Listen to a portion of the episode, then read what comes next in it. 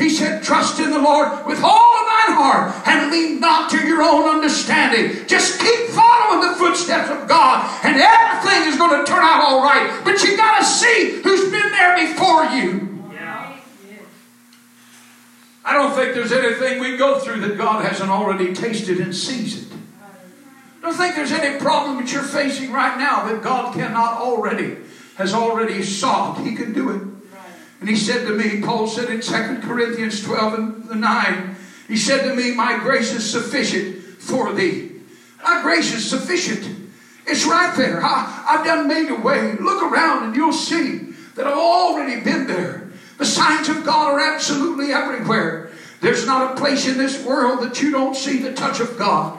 Not a place in this world that you don't see the handiwork of God. I don't care if you climb to the top of Mount Pisgah. David said, God would be there. He said, if I made my bed in hell, he said, God would be there. God's been absolutely everywhere and been through absolutely everything that you might have to face, friend. Why? Because he is the Almighty God. And he said to me, My grace is sufficient for thee. He said, For my strength is made perfect in weakness. Think about that. But gladly, therefore, will I rather glory in my infirmities, that the power of Christ may rest upon me. I want to be where God wants me to live like live like God wants me to live. There were men that went to Vietnam that sat in those foxholes and they began to cry and said, What are we going to do? We're in the middle of a terrible situation here. There's death all around us everywhere. But some of those men began to open their eyes and understand that the footprints of God had already been there. And they got encouraged and they grabbed their little Bibles and they begin to read the Word of God. And many of them come back from the service and they made their way to a Bible believing church and they give their heart to God. Why? Because the footprints led them there. The glory of God led them there. The power of God led them there. And they found hope and strength in the grace of God.